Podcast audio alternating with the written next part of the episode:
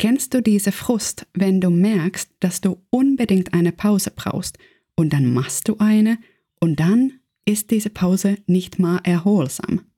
Wie genau du für dich herausfinden kannst, was deine optimalen Pausen sind, das erfährst du in der heutigen Folge. Hey und willkommen beim Podcast Stressbefreiung. Ich bin Silja Düllele, Coach und Trainerin mit finnischen Wurzeln. In jeder Folge begleite ich dich auf deinem Weg zu mehr kraftvoller Gelassenheit, damit du dich Schritt für Schritt stressfreier fühlst. Dann lass uns mal da einsteigen, wie du optimale Pausen gestalten kannst. Wir haben ja in den letzten Folgen schon mal darüber gesprochen, wie so eine grundlegende Fähigkeit zur Entspannung vor Erschöpfung schützt wie wichtig es ist, dass du dich auch tatsächlich entspannen kannst, um auch zu regenerieren. Wir sind auch darauf eingegangen, wie es tatsächlich solche besonders geeigneten Zeitpunkte gibt, wann du dich am besten erholen kannst. Da gab es diese fünf Zeichen, anhand derer du erkennen kannst, wann tatsächlich dein guter Zeitpunkt für eine Pause, für eine Regeneration ist. Diese beiden Folgen, in denen wir diese Thematiken durchgegangen sind, verlinke ich nochmal in den Show Notes, so dass du bei Bedarf da nochmal reinhören kannst. Und dann zu der heutigen Folge und zu der heutigen Frage, nämlich was ist für dich eine optimale Pause? Wie kannst du die Pausen in deinem Alltag so gestalten, dass du dich am besten regenerierst und erholst? Da gibt es erstmal eine grobe Aufteilung der Pausen in aktive Pausen und passive Pausen. Und beide Arten, eine Pause zu machen, sind gut für die Regeneration. Sowohl Aktivitäten als auch passives Erholen tun dir gut. Wie so häufig geht es um ein Gleichgewicht deines Organismus und was ich ja so wahnsinnig gerne sage, ist, dass es ein dynamischer Balance ist etwas, was ständig in Bewegung ist und immer wieder sich ausgleicht. Als Mensch bist du ein komplexes Wesen mit mehreren Schichten.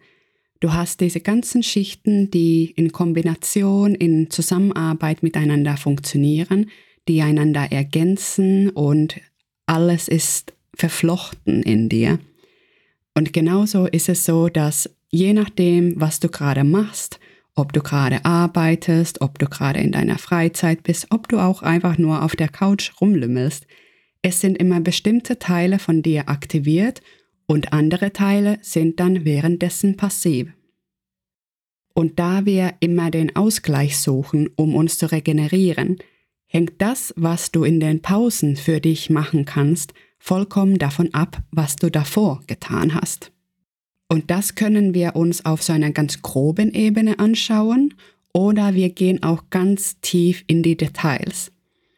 Also jetzt grob gesagt, wenn du eine Sitzarbeit vor dem Computer machst, dann wäre eine Pause mit irgendeiner Art von aktivierenden Bewegung der Ausgleich. Wenn du wiederum im physischen Straßenbau tätig bist, dann wäre ein Ausgleich der Gegenpol von dem, sich in der Pause vielleicht einfach mal auf die Wiese zu legen. Damit hast du erstmal eine sehr vereinfachte Sichtweise auf eine eventuelle Entscheidung, ob du eine aktivierende oder eher eine passive Pause gestalten möchtest. Doch kannst du da noch viel mehr in die Tiefe einsteigen, um herauszufinden, was genau für dich das Stimmige und das Förderliche ist. Der Unterschied ist ein wenig wie Kleidung von der Stange oder genau für dich maßgeschneiderte Kleidung. Und wie du jetzt an diese Maßschneiderung dich herantasten kannst, ist, dass du anfängst, tatsächlich so ganz genau dir anzuschauen, was bei dir denn tatsächlich beansprucht wird. Ich gebe jetzt einfach mal so ein Beispiel, also was für eine Detailliertheit das haben könnte. Wir nehmen erstmal das Beispiel Augen. Je nachdem, was du davor gemacht hast, könnte es sein, dass deinen Augen es gut tun würde, einfach mal ein wenig Ruhe zu genießen. Das heißt, du würdest deine Augen schließen und keine Lichter mehr sehen. Einfach warten, dass alles ganz dunkel wird. Um diese wohlige Ruhe noch mal ein wenig zu unterstützen, könntest du noch deine Hände auf deine Augen legen und so Wärme für die Augen generieren.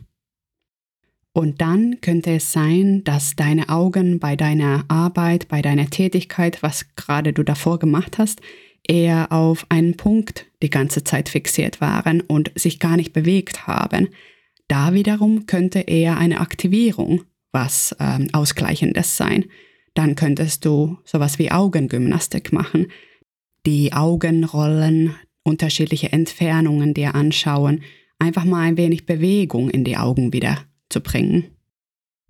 Und vielleicht ist gerade auch eine Kombination von den beiden, sowohl diese passive Erholung als auch die aktive Energisierung genau das Richtige für deine Augen.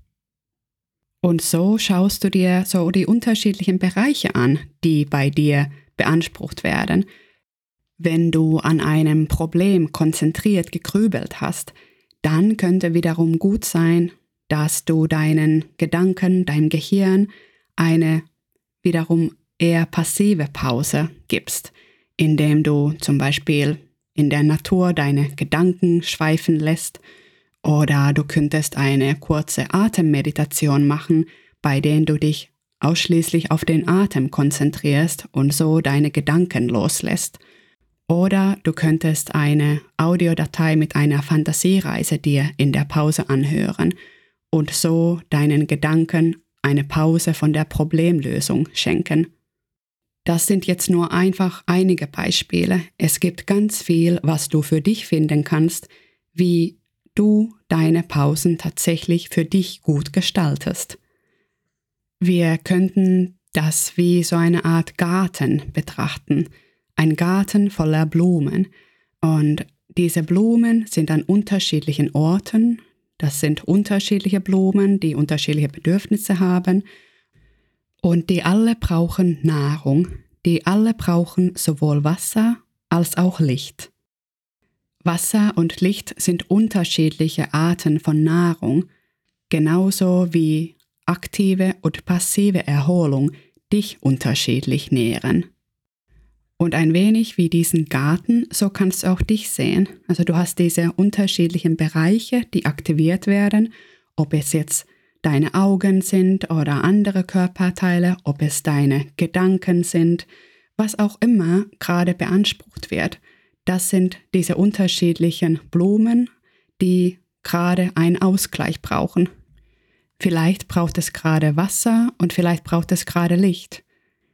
Das, was für dich gerade der beste Ausgleich ist, das findest du durch Beobachtung heraus. Wenn du schaust, was passiert bei der Tätigkeit, die du machst, was wird da beansprucht und was wäre der entgegengesetzte Ausgleich dazu. Und da möchte ich dir vorschlagen, dass du ganz genau dir anschaust, aus welchen Tätigkeiten dein Tag besteht Du könntest dir da auch eine ungefähre prozentuale Aufteilung erstellen, doch wahnsinnig genau muss es wirklich nicht sein. So ungefähr einfach mal schauen, aus was für Tätigkeiten besteht dein Tag.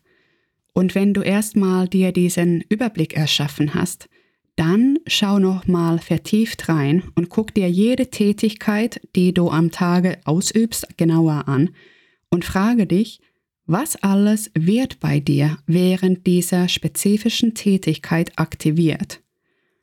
Und genauso, was alles bei dir bleibt während dieser spezifischen Tätigkeit passiv? Da kannst du so sehr ins Detail gehen, wie es gerade für dich sich sinnvoll anfühlt. Und wenn du das herausgearbeitet hast, dann kannst du dich fragen, all diese Teile, die von dir aktiviert wurden während diesen Tätigkeiten. Was brauchen diese Teile von dir, um sich wieder zu erholen? Und genauso, wenn du dir anschaust, was alles in dir während dieser Tätigkeiten passiv blieb, was genau braucht all das, was passiv blieb, um wieder aktiviert zu werden? Ich bin sehr gespannt auf, was für Ideen du da kommst, wenn du deinen Tag dir genauer anschaust und was genau eigentlich aktiv ist und was genau passiv ist und wie ein Ausgleich geschaffen werden kann. Und damit komme ich jetzt zum Ende der heutigen Folge und mache eine Pause bis nächste Woche. Danke dir, dass du heute dabei warst. Und wenn mein Podcast dir hilfreich ist oder dir einfach nur so gefällt, dann freue ich mich, wenn du den auch an deine Freunde, Familie oder auch Bekannte weiterempfehlst. Wir hören uns bald wieder. Bis zum nächsten Mal.